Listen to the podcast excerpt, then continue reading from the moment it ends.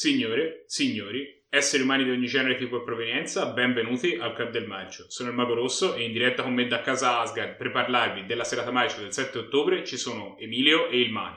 Il primo film che abbiamo visto nella serata del 7 è stato I Vampiri. Questo è un film girato negli anni 50, nel 57 in particolare da Riccardo Freda, anche se poi fu finito dal direttore della fotografia del film, Mario Bava, una vecchia conoscenza del club, è uno dei più grandi registi della storia italiana, e è un film che ha la distinzione di essere considerato il primo horror girato in Italia. Assolutamente, il film di Freda comincia con un'inchiesta giornalistica di un giornalista nella Parigi degli anni 50 che si trova a investigare sulla sparizione di due giovani donne alle quali è stato risucchiato tutto il sangue. Questa cosa crea scalpore e sconvolge la città e lui si trova poi invischiato in una storia dalle tinte gotiche e particolarmente orrorifiche. C'è da dire, come dicevi giustamente precedentemente, che questo film è firmato da Freda ma venne finito da Bava e Freda volle fortemente la presenza di Bava all'interno di questa sezione cinematografica proprio perché Bava già lavorava dagli anni 40 come direttore della fotografia, era particolarmente esperto e infatti secondo me la fotografia di questo film ne risente in maniera particolarmente positiva. C'è da dire che Bava finì proprio le ultime scene del film. Il film venne girato molto velocemente, nell'arco di due settimane, e gli ultimi giorni Freda ebbe uno screzio con la produzione che tagliò tutte delle parti del film. Lui se ne andò e lasciò il lavoro a Bava, che completò e cambiò alcune eh, parti della trama, proprio della storia, inserendo la storia poliziesca che originariamente non c'è. E questo fece anche in parte arrabbiare Freda, però non è un problema di Bava, è più un problema della produzione, rendendo meno orrorifico e meno, tra mille virgolette, passatemi il termine, meno splattery. C'erano delle decapitazioni che vengono tagliate. Il film risulta, secondo me, ha una prima parte investigativa un po' poliziesca e poi invece prende questa bella piega gotica veramente all'inverosimile e orrorifica. Infatti questi due registri si vedono, l'avevamo notati, Sì. che a un certo punto si passa da questa storia quasi noir, sembra Mm. quasi un, un polar, mi pare, si chiama il noir Mm, mm, francese, francese, sì, sì. eh, rispetto a quest'altro registro gotico. Mm. Ma fa anche impressione eh, vedere questi uomini con l'impermeabilone tipo Humphrey Bogart uscire dai passaggi segreti nel camino, no? Che invece è uno stilema tipico, tipico del gotico. Sembrano quasi fuori luogo, no? Sì, sì, sì, sì, sì. La parte forte del film, oltre al fatto che effettivamente Freda inaugura un genere, no? Eh, però secondo me la parte forte è proprio il lavoro di Mario Bava, anche a costo di essere banale. Mario Bava è... Vabbè, ora è quasi banale, Quasi eh, banale di dire che ma Mario Bava è un cavallo da corsa, è un cavallo da corsa, è uno dei nostri più grandi beniamini. E qui già mostra tutto quello che poi mostrerà anche nella fase successiva della carriera, che è la sua seconda parte, no? come dicevi te, Certo. parte prima negli anni 40. No? E effettivamente anche riguardando un film come ci è successo a noi l'anno scorso che abbiamo riguardato La ragazza che Mhm. sapeva troppo, si vede proprio l'impronta di questo bel bianco e nero claustrofobico, eppure così chiaro, così d'atmosfera, girato così d'impatto. Mm-mm. La scelta delle luci, anche nel bianco e nero, è fatta bene da parte di Bava. E parlando delle luci, Bava inaugura in questo film una tecnica che poi è quella che rende il film in parte famoso anche per questo, che è una tecnica che permette di girare delle scene di invecchiamento di una persona senza dover fare stacchi di trucco. Praticamente venivano utilizzate delle luci rosse e delle luci blu e dei trucchi particolari che col bianco e nero facevano risaltare le rughe e le parti di trucco lasciando sembrare che la persona proprio invecchiasse nel mentre. Mi sembra proprio che truccavano le rughe di blu in modo Esatto. che illuminate di blu risaltassero e poi col cambio di colore risaltassero invece le rughe disegnate, in colore- Esatto. insomma, truccate Ed rosse. è interessante una cosa che non è una tecnica inventata da Bava, in realtà è una tecnica del cinema degli anni 30, utilizzata per la prima volta nel film Dr. Jekyll e Mr. Hyde, un film americano del 32, dove c'è la trasformazione appunto di Dr. Ah, Jekyll sapevo. in eh, Mr. Hyde e ovviamente essendo un film degli anni 30 ancora un pochino embrionale, in questo film invece se guardate le scene su YouTube la qualità che mette insomma è molto più realizzata in maniera molto più sapiente. Vecchio Marione. Ci sono delle ingenuità nella trama. Non sapevo che fossero frutto, diciamo, di questi screzi fra, fra Freda e, e la produzione e che vanno forse a, a essere la parte debole del film. eh. C'è tutta una parte in cui c'è questo tipo che viene catturato, che viene riportato in vita, che nel film viene trattato come un tossicodipendente, utilizzano proprio la parola tossicomane, non la parola B50. Lo scrivono a caratteri cubitali sotto la sua foto con la penna. Tossicomane, punto interrogativo. Tossicomane, che in realtà mi dicevi prima che ha tutta un'altra idea di essere. Ha tutta un'altra valenza. Ora, per fare una piccola parentesi, per spiegare meglio, fondamentalmente la cattiva del film, che è questa contessa che usa il sangue delle giovani per ringiovanire, utilizza quello che nel film viene chiamato un tossicomane, un drogato, per andare a catturare le giovani. In realtà, nella versione di Freda, questo non era un tossicomane, ma era il corpo di un tipo su cui veniva montata la testa di un'altra persona ed era quindi una sorta di, di Frankenstein, una sorta di gola che veniva utilizzata dalla contessa per i suoi omicidi. Mentre nel film questa storia del tossicomane non viene mai spiegata e infatti è una di quelle cose che ti lascia un po'... Sembra quasi un buco nella trama. Eh, eh, io pensavo fosse semplicemente un buco nella trama, è un peccato. Un peccato, eh, sì. Perché il film è comunque potente e mh, la trama è, è lineare, però utilizza bene quelli che poi sono gli stilemi del gotico, cioè la vecchia contessa che va a ricercare o comunque il dottore pazzo che va a ricercare la formula per l'immortalità, è una cosa che si ritrova mi è appena venuto in mente che anche in uno dei film che ha inaugurato il nostro rapporto col cinema trash, cioè Killer Barbies, no? Eh, vede un antagonista femminile che vuole ritrovare la, la giovinezza perduta. Per quanto una particolarità secondo me di questo film rispetto a magari film horror um, di stessi anni italiani è che sì, il film si chiama I vampiri, però effettivamente non ci sono dei vampiri, non c'è veramente un elemento mostruoso all'interno del film. Infatti il fatto che lei ringiovanisca viene spiegato scientificamente Eh. da questo scienziato tramite le trasfusioni, però è buffo perché sia un horror più di atmosfera, ma dove manca un elemento, diciamo, mostruoso, no? Ma sì, ma ehm, così su due piedi spero di non dire una corbelleria, però il soprannaturale arriverà molto dopo. Sì, sì, eh, assolutamente. Molto dopo. Però sai, i film di Frankenstein e di vampiri, diciamo con il mostro, erano già presenti. Insomma. Sì, no, quello è vero. sferato. eh, No, quello è vero. Dico, dico in Italia, Sì, sì, anche sì. Dario Argento inserirà, Certo. inserirà il soprannaturale successivamente. 15 anni dopo. Eh, quindi- non era proprio nelle corde, diciamo, del cinema italiano. Insomma, se si pensa che questo è comunque il primo horror, certo. ecco, comunque non poteva spingersi certo. un po' in là. E mi ha fatto, fatto specie sentire no, che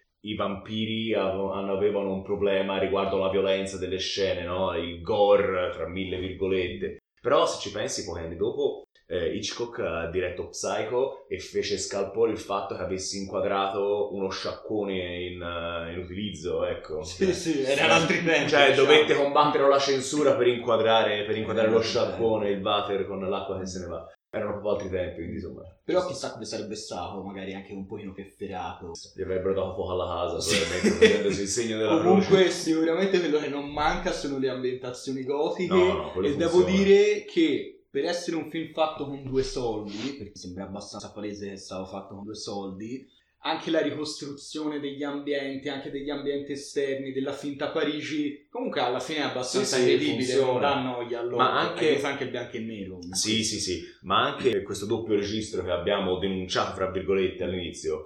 Comunque, in realtà non è così male, No. eh, no? L'ambientazione parigina, il noir parigino, comunque aveva il suo perché. Sì, eh, fa un po' strano vedere che ogni tanto alzano la manovella del gotico e se il film sembra Sì. ambientato nel Settecento così di Sì, colpo, sì, però, Eh, la però ci fa comunque piacere, ci fa comunque piacere. Sì, sì. Eh, Fred doveva essere proprio un, un tipo particolare, perché ho letto che eh, gli venne in mente il- l'idea, no? Mm. però non aveva scritto niente e per convincere i produttori portò una registrazione dove faceva anche i rumori, Ah, faceva sì, sì. la porta che cigola no? per creare questa atmosfera, sì, no? sì. e alla fine gli è E passato. tra l'altro Freda fa un cameo nel film. Ah, È il dottore che parla con il lista e gli spiega Ah, figurati. del sangue. Ah. E lui. Sì, sì, sì. Credevo che tu stessi per dire che era il dottore scienziato pazzo. No, era no, bellino no. il dottore scienziato pazzo quando lo vediamo la prima volta con questo grempiule di cuoio, no? E quegli occhialetti. Occhialino. Vogliamo parlare di, in particolare di Ninja D'Oro? Abbiamo, insomma, abbiamo lodato questo film per tutto il tempo. Assolutamente sì, assolutamente sì.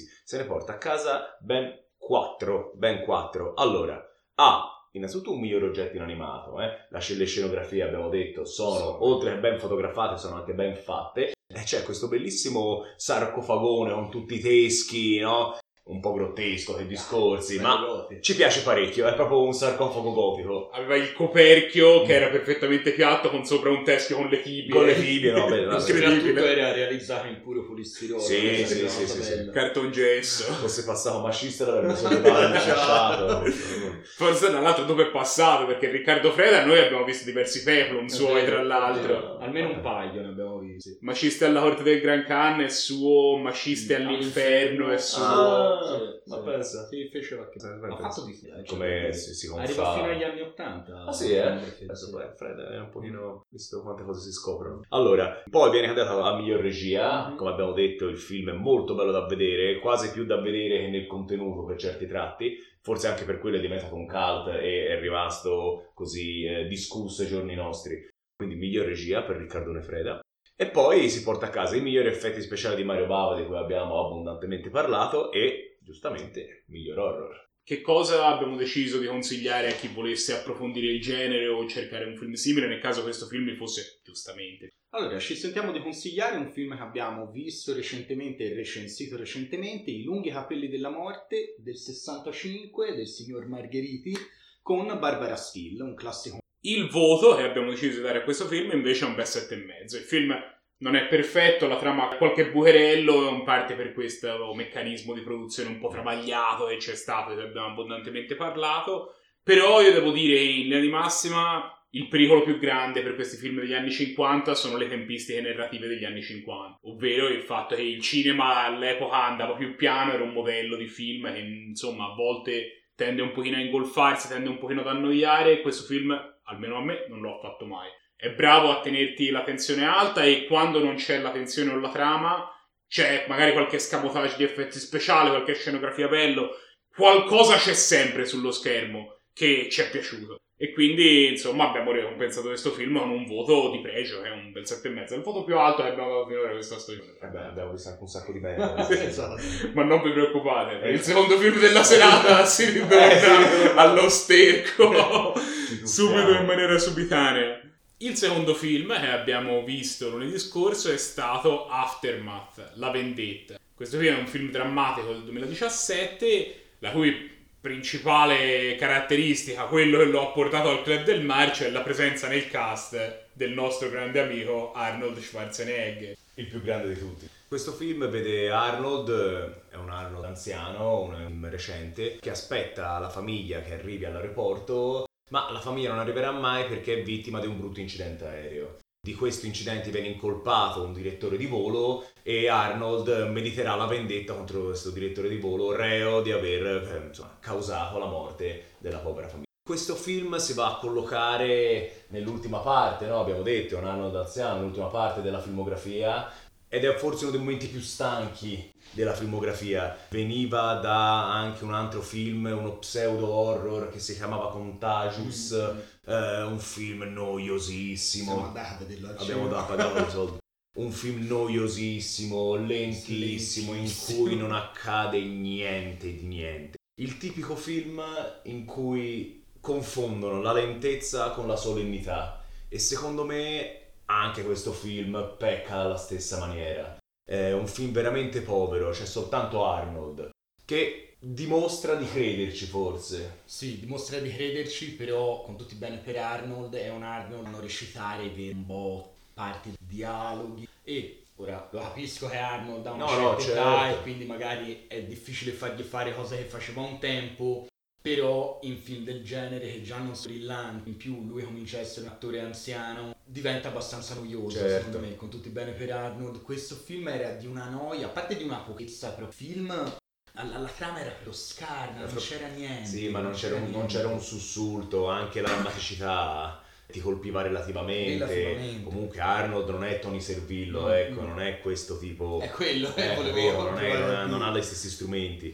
E da Arnold aspettiamo altro, Mm. che assolutamente non c'è. Ovviamente voi direte, eh, ma non era il tipo di film, era un film drammatico, oppure Arnold era vec- è vecchio ormai per l'azione. Vabbè. È vero, però poco tempo prima comunque Arnold si era dedicato all'azione con risultati quantomeno soddisfacenti. Aveva fatto Escape Plan con Vabbè, Stallone, che era molto carino, un film carcerario. In cui Arnold a un certo punto si dedicava anche a una recitazione sopra le righe in cui smongolava in tedesco praticamente per attirare Vabbè, i l'attenzione. mercenari non è di troppo prima. Ah, è vero, i mercenari. Sì, sì, ora i mercenari. Stavo per dire è un po' una baracconata, però una baracconata Vabbè, che ci piace. funziona anche per queste vecchie glorie. Sì, sì, non mi aspetto il film d'autore con la grande recitazione. Sempre bello quando alla fine dei Mercenari 2 strappa il portello della Smart Ah, e ci si infila dentro. Ma aveva fatto anche un tentativo Mhm. con un regista coreano di cui adesso mi sfugge il nome, The Last Stand, Ah, quello in cui lui fa lo carino. All'epoca non mi piacque tantissimo, però a Era un ripensare filmino, però la scena film che ha fatto finale dopo- in cui lui appunto nel paesino Sì. affronta cosa sono i narcos. c'è un armi, c'è questa ricordo. lotta su questo ponte. Comunque al di là di quello c'è una bella sparatoria finale, mi ricordo anche cos'era, un camioncino che esplode, non Sì, so sì. insomma c'era quello C'era che del sentimento, cerca c'era del da un filmino del sentimento. genere, no? Qui purtroppo Arnold si getta su un'altra strada, cerca un altro linguaggio, forse cerca un altro pubblico, non lo so, però trova poco, lo troppo so. poco, veramente un film molto Mi è sembrato che la presenza di Arnold fosse importante nelle di chance. Sì, è so, vero, però sai, a- eh, c'è da dire come dicevo prima che secondo me un po' Arnold ci crede in questi. Arnold è un uomo molto sicuro di sé e quindi evidentemente ha provato a mettere tutto se stesso anche in questo nuovo tipo di interpretazione. Magari avendo fatto appunto questo contagius Mhm. poco tempo prima cercava di dare un'altra piega alla propria carriera, rivestirsi come attore anziano, ma non ci è riuscito. No, comunque devo dire la verità, il, no, No, no, il problema no, del no, film è no. il film. No, no, certo. Certo, certo, ma rimane questa incognita un Certo. pochino del perché sia finito lì. La cosa che mi ha particolarmente colpito della pochezza di- è che non c'è proprio nessun tipo di inventiva nel modo in cui vengono fatte le cose. Il dramma viene espletato a colpi di cliché. La drammaticità delle scene è sempre lo stesso espediente di Arnold che guarda a terra in modo sghembo mentre c'è questo rullio discordante di sottofondo bro, che continua mentre, mentre Arnold progressivamente sembra... E se tutte le scene sono fatte così, non è una, c'è un espediente che viene riposto diverse volte. Sì, sì, ma come si diceva, infatti, oltre magari a un Arnold un po' fuori posto, il problema grosso è tutto quello Sì, che c'è intorno. Ma eh. infatti, per concludere, è una visto.